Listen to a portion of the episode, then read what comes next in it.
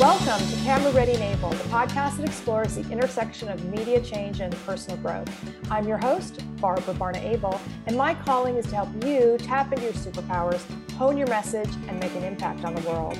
This is a special episode of the podcast because while I'm away enjoying a holiday with my family, I am sharing my episode as a guest on Nicole Tremaglia's podcast, Nostalgia, where I had a blast going deep discussing what I love to talk about pop culture, change, and personal growth. If you're new to the podcast, Nicole was actually a guest on Camera Ready and Able a while back discussing the important difference between building a community and building an audience. If you haven't met Nicole before, she is also a branding consultant, pop culture expert, writer, and self described millennial sporty spice.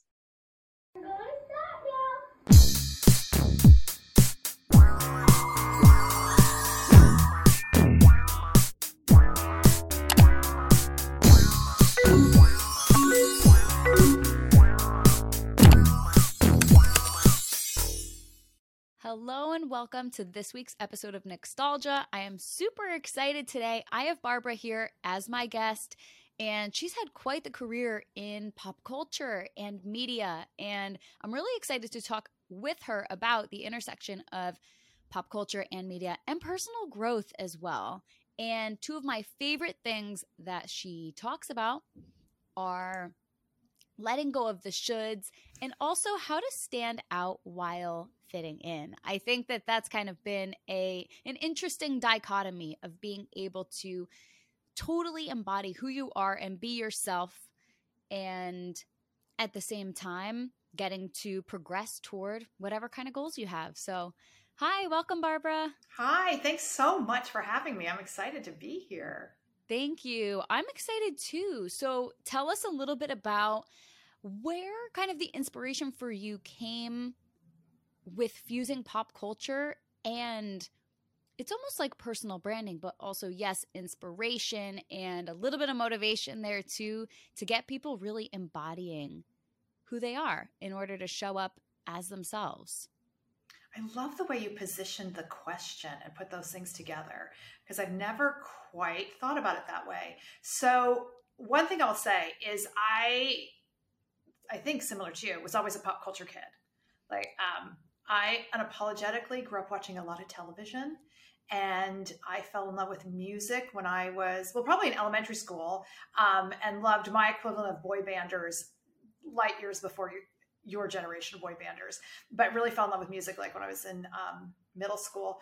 But getting to the other part of the question, I think one of my mar- most marked characteristics my entire life has been my enthusiasm. I get very enthusiastic about things, and um, and I'm a natural cheerleader, and so so the reason I'm saying all that is I didn't really have a sense of that that that was marketable or that was something that was even valuable in an office or a marketplace, but something that uh, through my life people have always commented on. And then fast forward when I landed at VH1 in the 1990s, which was just the most glorious time to be at MTV Network. So it was the jewel in the crown was MTV, VH1, and Nickelodeon. The, uh, it was just an incredible time, and they invested enormously in their employees. And it was the first time I ever worked somewhere that had a huge training and development department, and they uh, and they really spent money on us. And that was when I started to fine, that these natural skills I had were valued, and they were identified by the executives I was working with, and I was encouraged to go take different kinds of trainings to develop that side of myself and it combined with because I was running the talent development department.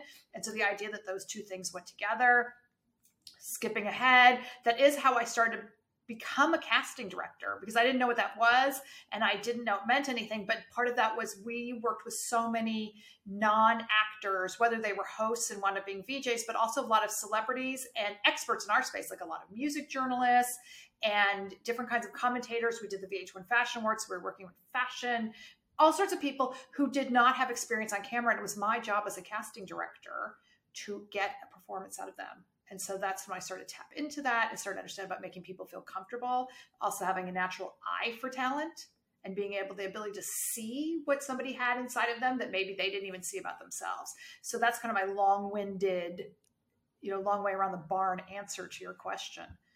And then no, I, I wanted start... I wanted the full story. And then eventually I was like, oh, this is a thing and I should put some intention behind it. And then eventually I went and actually did training and became certified as a professional coach. So I could bring all these things together. That's exciting. And that's something that I've actually thought about many times over the mm. years where it's like you think that you have all of the resources, right? It's like you have the internet, but there's still so many little boxes of what careers we're allowed to have or we should have. And you think, hmm, I know I'm super enthusiastic about anything and everything that I do. And I love pop culture. And you think, oh, but I'm not a journalist or I'm not a pop star or I'm not. And you just think of all of those kind of narrow paths to where it seems like you want to go. Oh, you want to work at MTV. Oh, well, I'm not. Insert job title into the blank. And so, what kind of advice would you have for someone who feels like they have this potential in them? And to be honest, this podcast is part of that fulfillment for me and seeing, okay, you just, you know, deep inside that you are meant for more and that you have this love and this passion for something, be it pop culture or whatever, and you think there has to be some kind of way to bridge the gap between I mean, it's a potential gap, really, because you have that knowing, but not necessarily the knowledge on how to execute. Okay, you kind of answered your question and, and gave really wonderful examples because you're creating your podcast is an enormously valuable and valid so, so you really you you brought up a question and you also answered it. There there are a couple of different prongs to that because so when I was growing up, I didn't have any friends, relations, any connection to the entertainment industry, and I was told no a lot. A lot of you know I was often told you don't have any relatives, you're never going to make it. So it's through internships. So my point is, don't don't take no for an answer. Um, and I didn't have the internet then, so it's just sort of stumbling forward with enthusiasm. But the reason I bring this up is so I always dreamed of working in the music business, and I succeeded to get employed in the music business. And it's not till afterwards, till I found incredible success and my calling and tapping into my superpowers, working in the combination of music and television, did I really understand I wasn't meant to be in the traditional music business or that part of the business because I'm neither an artist nor am I a marketer slash salesperson. And people who are great at sales have all my respect. I'm not an attorney. Um, I'm not a manager. So all those things, it's like there really wasn't a place for me there. But when I landed in TV, which was about storytelling and taking all the different talents that I haven't had a value around that was like suddenly I could flourish. So one is to, you know, do the inventory and do the self-assessment and figure out like, well, what are my strengths and what are my skills? Two, if you realize there's something that you think I would love that or might be good at, I'm a big believer in lifelong training. Like I'm never not taking classes and learning and getting going better and getting deeper. So, um, you know, just because I'm certified in coaching, I'm constantly upping my certifications and doing other kinds of trainings to become better at that. So, one of the things is figure out what you're really great at and then figure out where the opportunities are, where you might be able to create opportunity and not be afraid to try stuff too. Because to your point, you, right, it's easy to be like, well, I don't. Um, okay, I don't have that skill. Okay, fair enough. So, one, it's dip your toes um, don't be afraid to ask questions. Learn to reframe your questions because maybe you don't you don't even know what you don't know, so you're not necessarily asking to get yourself there. But so don't be afraid of like you know trying stuff and, and not working out, so you can learn from that. But there are ways to figure out like where can I fit in. And one of the things that popped into my head too is this idea of like we live in the era. Your podcast is a perfect example of this of the super fan where you don't mm. have to i meant like a lot of legitimacy and the fact that people have taken being a super fan and translated that into big brands and business. And i bring that up because you could say well i'm not a journalist. That's true. But you know what? If you keep showing up consistently and providing quality content you're creating a lane for yourself. And many people have started with podcasts and blogs and different things in the super fan category that have become springboards and becoming really, really credible. And a lot of those people I've watched along the way behind the scenes training, taking writing classes, getting mentorship from people, learning, studying the work that they're doing and learning out how can I constantly make my content better. Hope that answered your question. Yeah, absolutely. That's incredible. And I think it's really interesting that you mentioned the super fan era too, because I am such a believer in it and that's even how I started my TikTok account is because I love the band BTS. And so I would be making all these BTS videos and you would see tens of thousands of people start to like these videos and view these videos and you would think wow this is really incredible the fact that all these people can come together and be united and share it's really a parasocial relationship with these bands. And from there, I'm like, you know what? That makes you realize, okay, I can tell these stories. Okay, I am able to pose thoughtful questions to a community and be able to spark ideas and advance conversations. And so I think that actually was really kind of a springboard for me to even I don't know if I would have this podcast if it wasn't for just making TikTok videos about BTS. And it's like, I knew that I didn't want my brand to be around one music act or singer or anything, but just knowing that I believe in the power of community so much and just in in music in general, music to bring people together, to foster a sense of belonging, to just kind of like transport them to a particular place and time with certain people in their lives. That's always what I'm trying to channel and I think that connecting back to what you said, finding out what you are good at I think when you're doing it, you kind of get that feeling too. You're like, wait, it's not because of a number of likes or comments or whatever. It's because you you put something out into the world that and it kind of, it sounds a little bit silly if I say like you made a TikTok video you're proud of, but like it's 2022, so we can we can go ahead and say that. Yeah. Yeah. like I yeah. Okay. Ixnay on people who cast aspersions on that. Of course, that's awesome. Yeah. Okay. Okay. One. One. I, I really want to start with. I loved your beautiful statement of purpose. I believe Thanks. in the power of community. That's incredible, and that informs everything that you do. And I just mm-hmm. think that's incredible. So that's another point for your listeners: is to really the power of understanding your purpose and what you know makes you glow. That's incredible.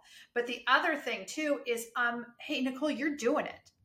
You're creating content. So I don't wow. It, I just had to stop and marinate on that for a second. The idea that um, you feel for any second that you should question, you know, making a, a video on TikTok. That's amazing. You're reaching people. And I think it's really powerful to make someone's day. Life is hard even without a pandemic. Life is hard three years ago for many of us. So if you make someone smile, or that shared connection, that's a beautiful thing. Yeah. I think that a little bit of my career transition imposter syndrome was just showing because I, mm. I know that that's like a mm. buzzword right now, but I really didn't feel it until I left corporate. And that timing really aligned. I left my corporate fashion job in New York City one week, all of seven days before lockdown. And so it was just, it was really interesting timing. But finally feeling like, oh wow, when you get imposter syndrome, it's because you you're actually taking action and you're bridging a knowledge gap. Because when you're complacent and kind of staying in the same place and you're not consciously always looking to grow and learn and expand and put yourself in rooms with people who not only help you do that, but you facilitate their growth and expansion in some kind of way, you know, with a mutual mm. benefit that's the hard thing. It's easy to sit and complain at your job or to stay in the same place or to say, well, I mean, it's not bad. I guess this kind of is just the way it is. And look at the life that you really want as aspirational when I felt like this a lot. This connects to the shoulds because on paper, oh, I work at these impressive fashion companies. Look at my resume, look at my zip code in Soho in New York City. And it really wasn't until the pandemic to be like, wait, it's time to totally rethink what was societal conditioning versus what do I really want in life and going a few levels deeper. Okay, I want this. Why? Okay, next level deeper. Why? and keep asking yourself until you really get to like the core root of things. And I think that's tricky too, figuring out what you actually want for yourself. Mm-hmm. Mm-hmm. Um, that was beautiful, by the way.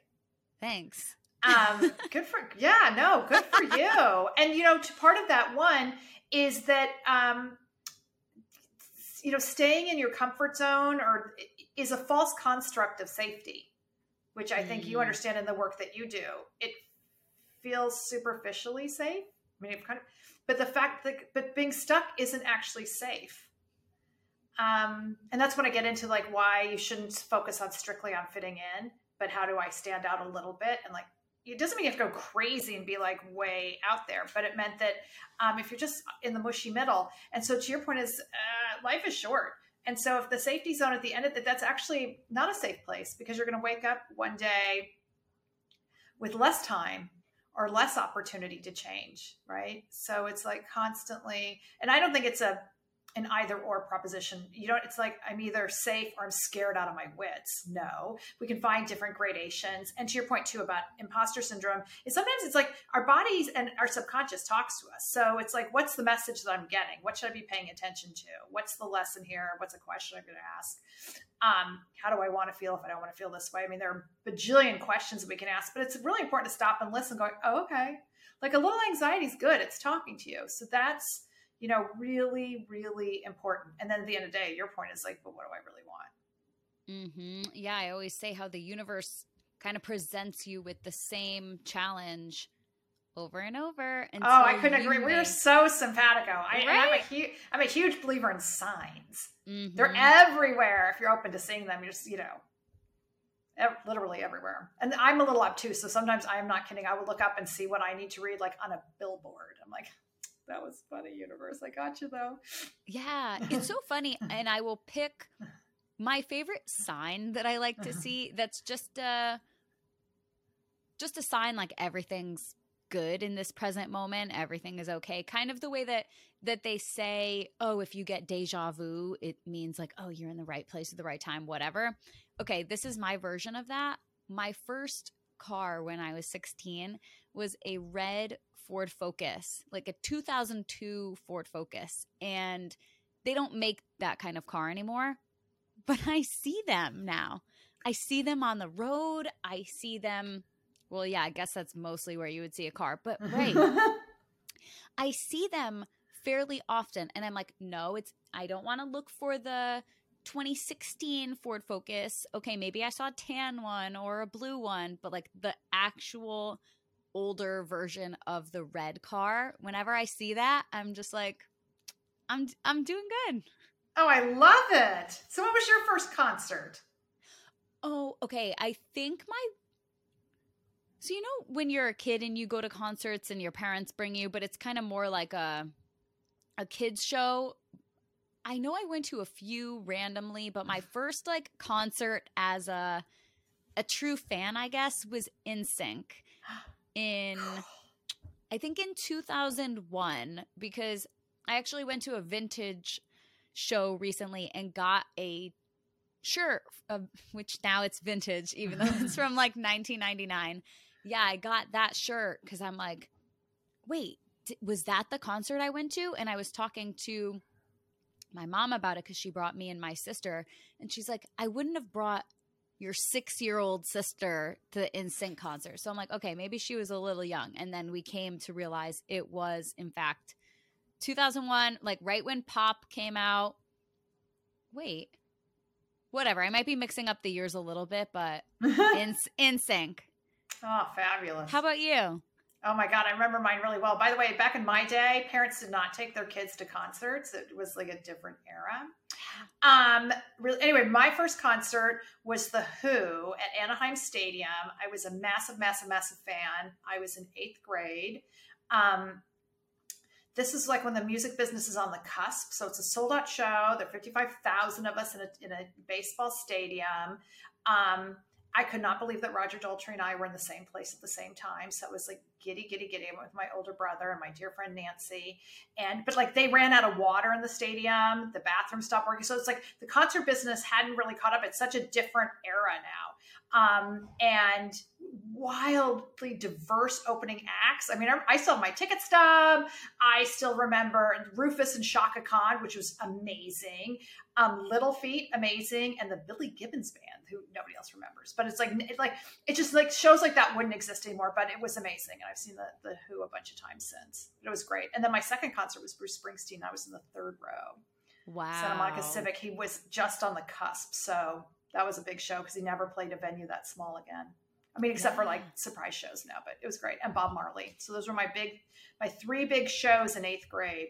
Really good. Wow. That is so exciting. Oh my God. I loved it. Yeah. My dad and I talk a lot about the kind of transition of the music business. He actually co wrote a book on Led Zeppelin's concert. Um, wow. Yeah. Their, their whole, their whole career. Um, commemorized and it's like I can't call it a coffee table book because there's way too much like valuable information in it for it to just be a book that sits on your coffee table without you opening it up a million times and referencing it. And yeah, there are pictures of ticket stubs and venues and it's absolutely incredible and and to be like, "Wait, you went like the t the Led Zeppelin t-shirt that everybody wears around now, like you and mom had the real ones and you went to a concert for $8.50. It's really interesting to see how there there was that shift in the music industry from not having bathrooms working to it becoming i guess commercialized might be a good word to sum it all up where it's like now there's merch now there's or in a way that didn't quite. Well, I just think it became much more professional. Is, is it was like it became less renegade, and it's funny because I want you know I worked in the concert business, but I want to say for your listeners who are probably younger,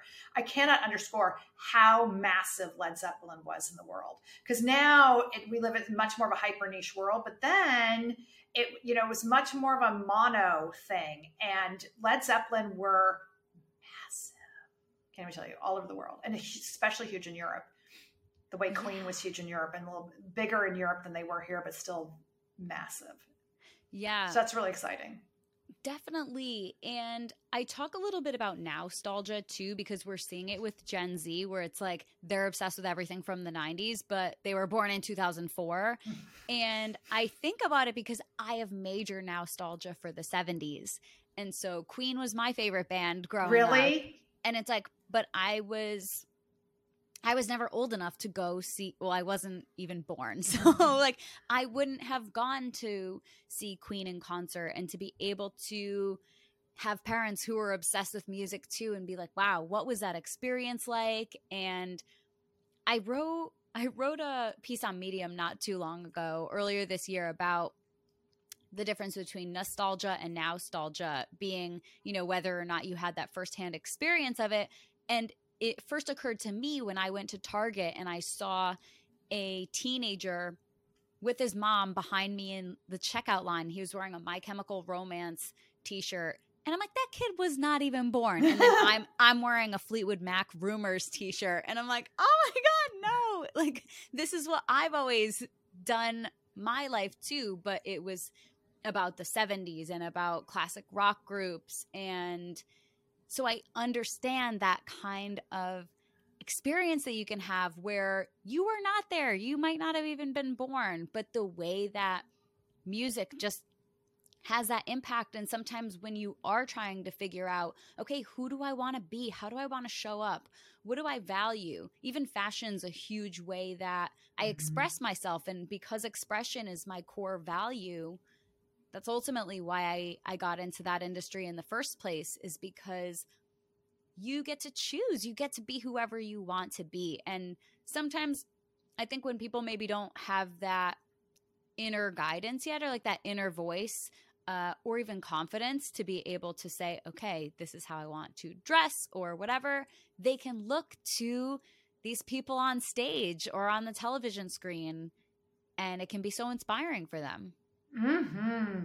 You know, I want to go back to something you said. So I really started to notice when my son was little, he's a hockey player, and um, and believe me, there's a thread to this. Was listening to the mu- the same music doesn't matter wh- whether you're in a rink in Canada or a rink in the South or a rink in New York State. the same music plays all the time. And what I was riveted by was it's the Who and Led Zeppelin.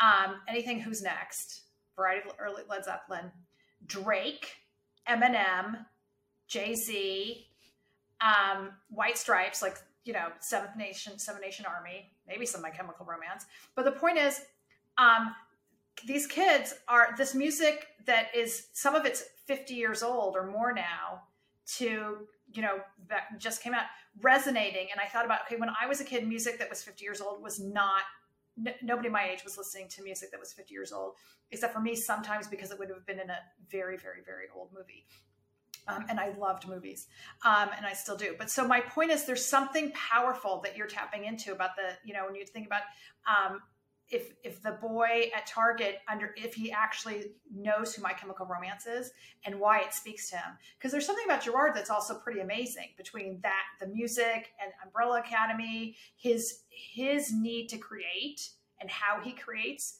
is fascinating. So it's like what I was getting at is the fact that I, you know, and I'd love to hear like what is it about you know Fleetwood Mac that resonates with you because I still listen to it and it's and I was there for the first time. Um, do you know what I mean? That it's still it, there's some power in that. When I think about like you know my son, six years old on the ice, and listening to you know um, behind blue eyes or anything from Who's Next, and listening to, to Drake and Eminem, I'm like it's all speaking to him. And I actually thought a lot had to do with the beat. Oh, and ACDC by the way, who I never mm-hmm. got in mm-hmm. real time, but now I get it. Um, there's something about it. It's visceral. A lot has to do with the beats, literally mirroring how our heart beats. But what is it about Fleetwood Mac that speaks to you?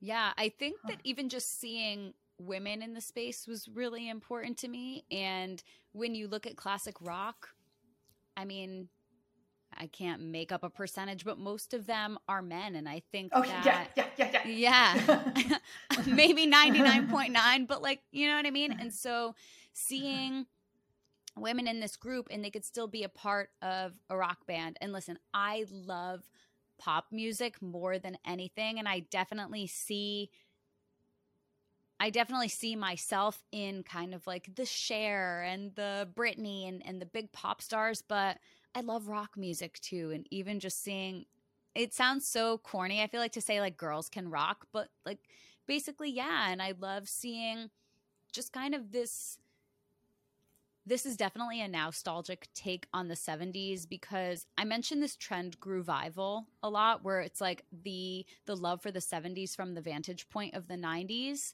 and just due to the socio-political atmosphere of the 90s groovival lacks some of the really meaningful context of what actually living on earth in the 1970s was like. So it's very easy to romanticize a this time. is deep, Nicole. This is amazing. Keep going. This I'm podcast tagline is deep conversations about superficial things. Like this is this Keep is going. what I think about.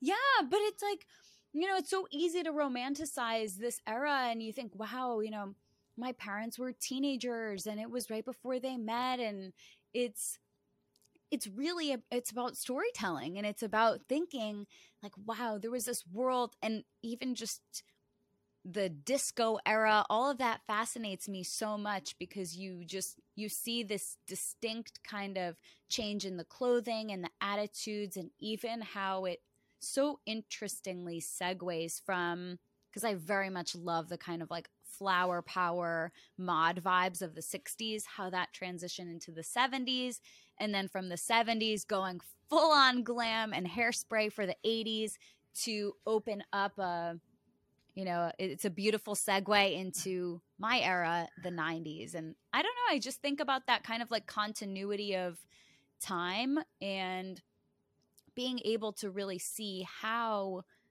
these bands from the 60s, the 70s, the 80s really kind of like paved the way and opened up opportunities. And even if that opportunity, I think, especially because I'm a millennial, but Gen X just has such a strong ethos of like doing things differently, not being a sellout.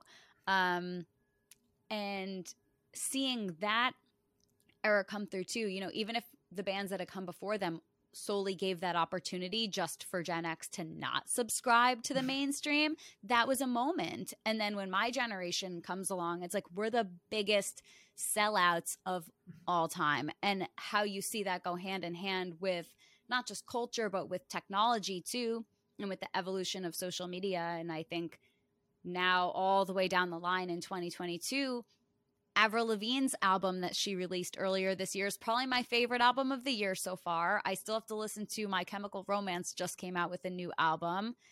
And something I wanted to mention too thinking about hockey practice when I was doing cheerleading. This was in the mid 2000s. I was doing cheerleading and I I did it for 3 years and 2 years I had two different coaches. One of the coaches we only did routines with contemporary music, so it's all early 2000s pop and R&B songs. So Usher and Christina Milian probably and just some really awesome artists that we were all currently listening to. And my other cheerleading coach was obsessed with all of the 80s bands. So we were always doing routines to Bon Jovi and Journey and ACDC too, there's just this certain niche of of rock music that was always featured in cheerleading um competition routines. I don't know. I I think it's just because of right, like that pounding, that adrenaline and it's like you got to feel that before you go and like do five back handsprings. Yeah. well, I was to say I had a little bit of a different 80s because I was in college radio and I loved British music. And so Britpop, which is popular now, it's amazing, but was not uh, the mainstream 80s that you think of now. So it's like, um, I mean, I love the Jam and the Clash. I still listen to The Cure constantly. Big New Order fan. Um, anyway, t- anyway, just lots and lots of like Britpop and synthesizers and Human League and Duran Duran. I have a soft spot for and um, early U2 and all the bands. So it's funny because it's like um, certain 80s, other people's 80s is different than my 80s, which was actually an outgrowth of punk rock. Right. And very mm. like, um, and the funny things that my kids still love to do is like they go thrifting. I'm like, that's what I did. Mm-hmm. Right. And so I just love seeing how the keeps going. And the other fun thing I was going to say is the connection of nostalgia or, you know, nostalgia, nostalgia is I fell in love with Harry Styles. It's got to be like five years ago now, whenever it was, when I, um, because I was vaguely aware of One Direction, um, but it's when I don't know how it popped up in my feed, but when he did a surprise thing at the Troubadour announcing his first album, and he did a duet with Stevie Nicks, and they sang Landslide, and the love and respect he showed to Stevie Nicks, and I was like, I don't know who this kid is, but I love him. And I've been like a diehard Harry fan ever since because uh, Stevie was a uh, client in my first job. Wow. So I worked with, did some work with her. So, um, yeah, but I actually, so yeah, and amazing stories there. Um, and I love her. But I really actually wanted to ask you again, uh, what is your definition of selling out? Because that was actually an interesting thing. Like if you step back, but you know, like everything is overly commercialized now i would personally say but there was um, an anti uh, sales thing that definitely comes out of diy and punk rock um, and the the gen x thing that also is an inhibitor certainly when you have your own business if you've come mm-hmm. up through mm-hmm. that that's a that's a big block that I work with people to work through. So I'm really curious, like what that is it possible to sell out? What does it mean to sell out? What you know, on the scale because it's pretty gray where do we go from being validly commercial to um, oh we have no heart and soul left because i mean i think that's what gets into this nebulous region of like is there any soul there yeah, I think that it depends on what your values are. And then are you living consistently to those values? Because mm-hmm. I read well at the beginning of the year, I think Dan Ozzi wrote a book called Sellout. And so he chronicles the journeys of most popularly Green Day, Jimmy Eat World, even the Donnas. I loved seeing the Donnas uh, in there because in the early 2000s, I was like, wow, there's this girl, this girl group, but they're not pop like everyone else. Like they they rock and they play instruments and they're so cool. And so yeah, them having to make these choices. Okay, are we going to kind of forget where we came from? I think that's where like the con common connotation of selling out comes from. It's that you have to betray like your values become so polar opposite to kind of like the motivations that you had when you were starting out.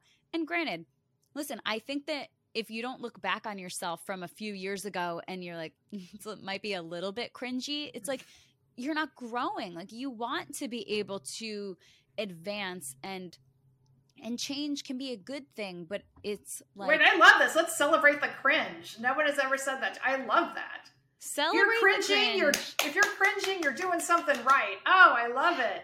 Yeah, um because I would look back at things that I did and I'm like, mm, I don't know, maybe I should just I don't know how, uh, how I feel about this, but it's like everything that you create is a reflection of how you feel about yourself in that moment. And you want to keep progressing toward whatever your goal is and to hopefully gain more confidence and insight along the way. And so, does that mean that, like, is expression ever going to not be my core value? No is in wait and also to interrupt you to go back to your point though there's no growth if you don't take a risk so that again mm. being safe isn't safe mm-hmm. that being safe actually means being stuck if we're using right. your definition so good for you go yeah. on and go on and go on and cringe on i love that so i'm sorry keep going expressing yourself yeah well i was mm-hmm. gonna say it's not like expression and enthusiasm and connection and curiosity those are really the four pillars and it's like it's not like those are not going to be important to me.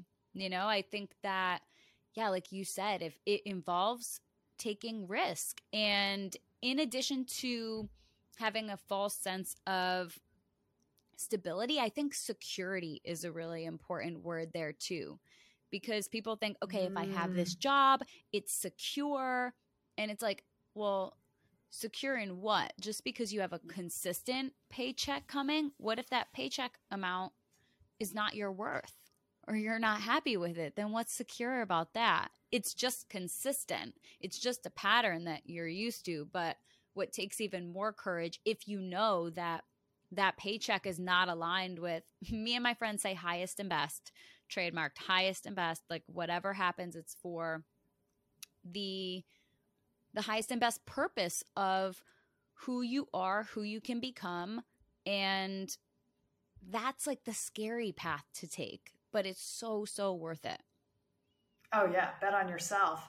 And then again, to your point, false sense of security, actually, because we see it over and over again. It just takes one merger, um, one weird thing to happen in the stock tanks. Anyway, that suddenly that job that you thought was secure isn't secure companies that seemed mm. really steadfast or sudden you know may have sudden massive layoffs so that it's a that's a false narrative as well that you know again i come from a different generation where i'm the last people who when i was coming out of college you still believe that you would have that one job for your entire career mm. it obviously vanished you know early in my days so your point's really well taken that um, i'm you know bet on yourself and then and then and then depending on where that goes and then you're also the sense of like where where are your values. But the other thing and i read about this all the time is again going back to your sense of growth artists have to grow. And so sometimes the thing that we fall in love with in an artist um awesome but it's like they're growing in a different direction. And so maybe with an open heartedness just go okay they're going creatively in a different direction i'm not going to hold it against them. Mm-hmm. i'm not going to get mad just like that's awesome. They got it. They're they're going that way, and I'm going this way, and that that's that's all okay. But you know what I mean? Because we have the sense that I I get the same way too. Going, oh yeah, I don't really like their later work. You know, I can be a little about it, and then I realize, well, what's the point in that? It's just like I keep, you know, I love what I love, and that's okay. But they you you. And I distinctly remember this. I had a fanzine way, way back in the day and interviewing the Go Go's before they even wow. had a studio album. Oh my God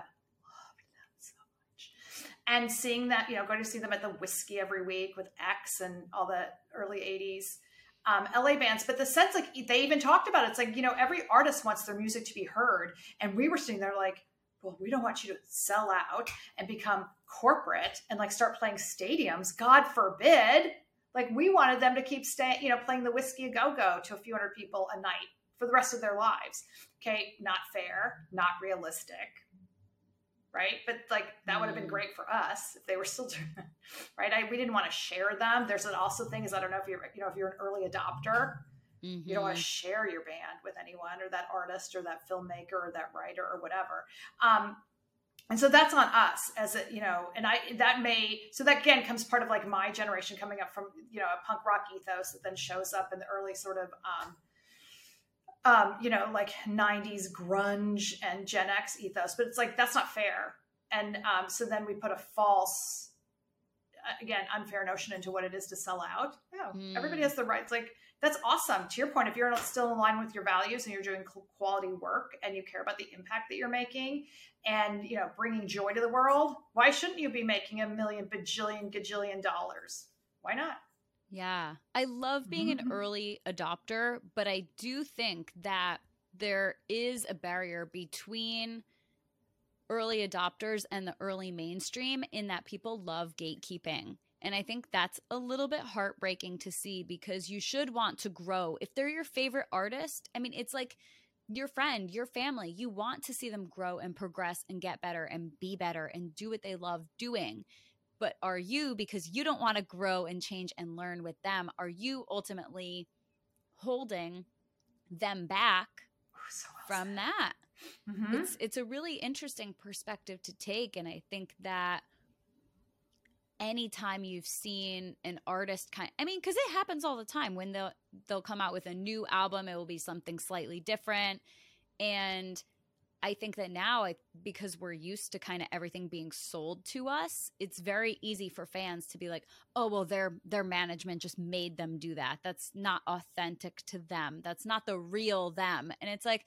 well, you don't actually know the real them. This eh, part of the business is to be able to sell things to fans, and so it's like I think understanding with fans too, and I think BTS is the closest I've seen with this, and maybe Taylor Swift too, where it's like their fans genuinely want the best for them and almost like too much almost to a to a gatekeeping extent because it is a parasocial relationship. You don't know Taylor Swift personally and so you have to kind of let her do what she wants to do but at the same time respect when someone is growing and that gives fans the choice of how they want to grow too Wow, that was so beautifully said. And you know what?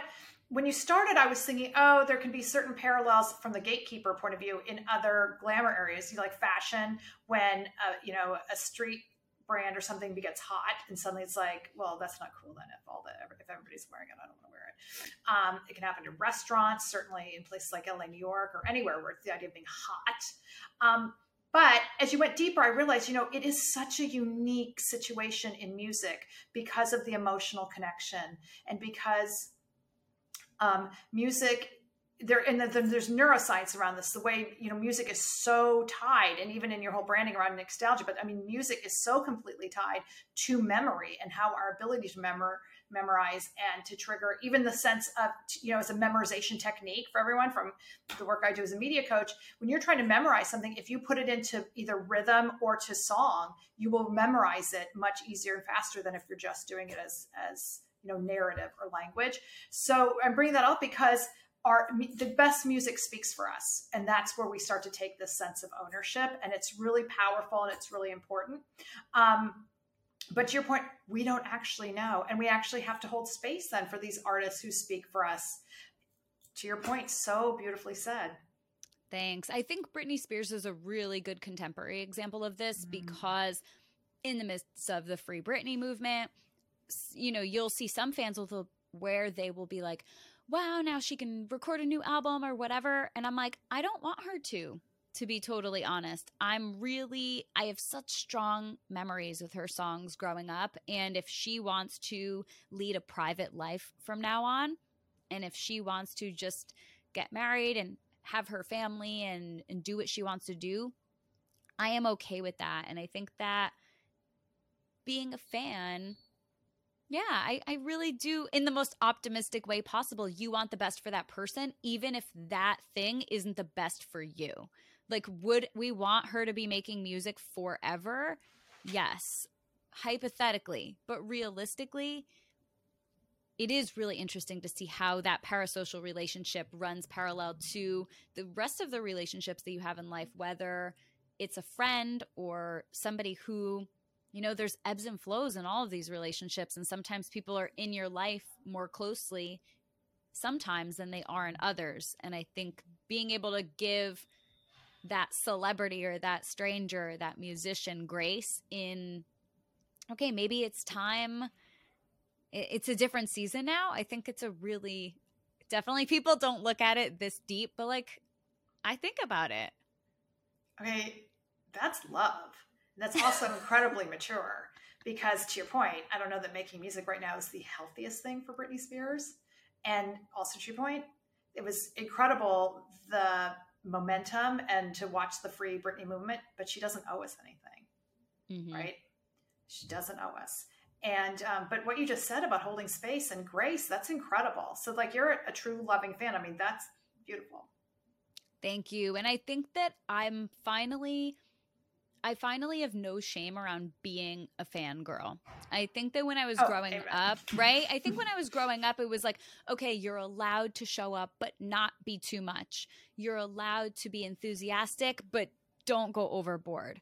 You're allowed to speak your mind, but don't do it too much so that other people are kind of questioning you. It's like, no, if you have good intentions and you have genuine enthusiasm, maybe I think Taylor Swift actually might have said something about that recently where it's like if you have enthusiasm for something, like go ahead and express that. There's no shame in that because I think that that is kind of like that that early adopter air of I don't know, it's a little bit of pretentiousness where it's like, oh, mm-hmm. well, like I'm cool, but like I- am calm and collected also. Let's not go crazy. Where one time I was in a restaurant in New York City and I was about to be seated and someone was like, don't freak out, but Justin Timberlake is right behind you. And I was like,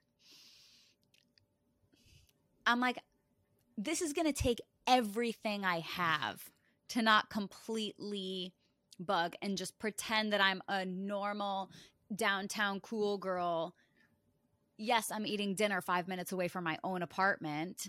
It's not like I followed him to the restaurant, but like mm-hmm. knowing that Justin Timberlake and Jessica Biel are sitting next to me for an hour and a half eating dinner, I was like, wow, this is taking all the respect, but it was out of a place of respect. It wasn't like, let me not be a fangirl because I'm trying to suppress it, but it's like, out of respect of wow this guy's music was like so influential in my coming of age maybe i should be the one person in this restaurant that allows him and his family to eat in peace mm. well amen to all of that because i'm with you i'm an unapologetic fangirl and um, it is so true it's like celebrating my inner dork every day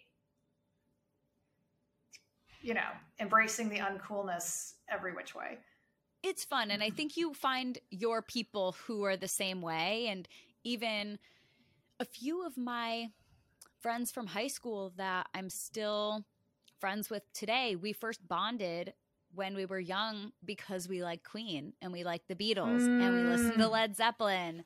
And a friend's parents had this big vinyl collection. So we would listen to vinyl in her living room. And things like that where maybe like kids in the 2000s were not listening to vinyl records but we were and maybe that wasn't a cool thing. Now they sell them at urban outfitters it's a cool thing but before it was even a cool thing i think i think being a little bit they call it trend agnostic. Like i as much as i love trends i love fashion i love the cutting edge of things i also love my stuff too and i think really realizing when you're a creature of habit and being like, even when this thing isn't the most absolutely in vogue thing there is, it's still something that brought me together with other people. It's something that we bond over and something that still can bring us joy now. Mm-hmm. Mm-hmm. And again, goes back to the super fan. One of the greatest super fans of all time, Andy Cohen, built an empire from being a super fan. And I admire that every day. I saw him walking down the mm-hmm. street in New York once too. Mm-hmm. I'm like eating an acai bowl and I'm like, mm-hmm. How about that?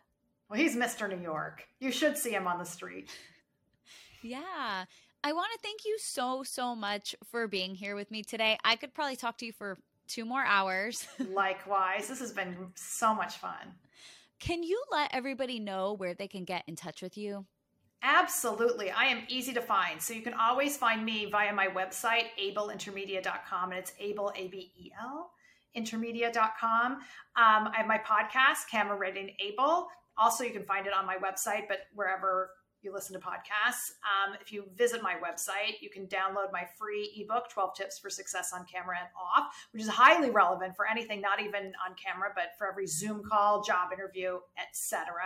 And then I'm on Instagram, Twitter, LinkedIn, somewhere else, Facebook, but at, at Barbara underscore B underscore Abel, A B E L. Love to connect. Awesome. Thanks again, Barbara. And Thank you. we will see you next time, guys. Thank you. Thank you for listening to this special episode of Camera Ready and Abel. If you're interested in one on one training for you or your team, please shoot me a note and please be sure to visit abelintermedia.com and download my free ebook, 12 Tips for Success on Camera. And as always, please hit the subscribe button if you haven't already.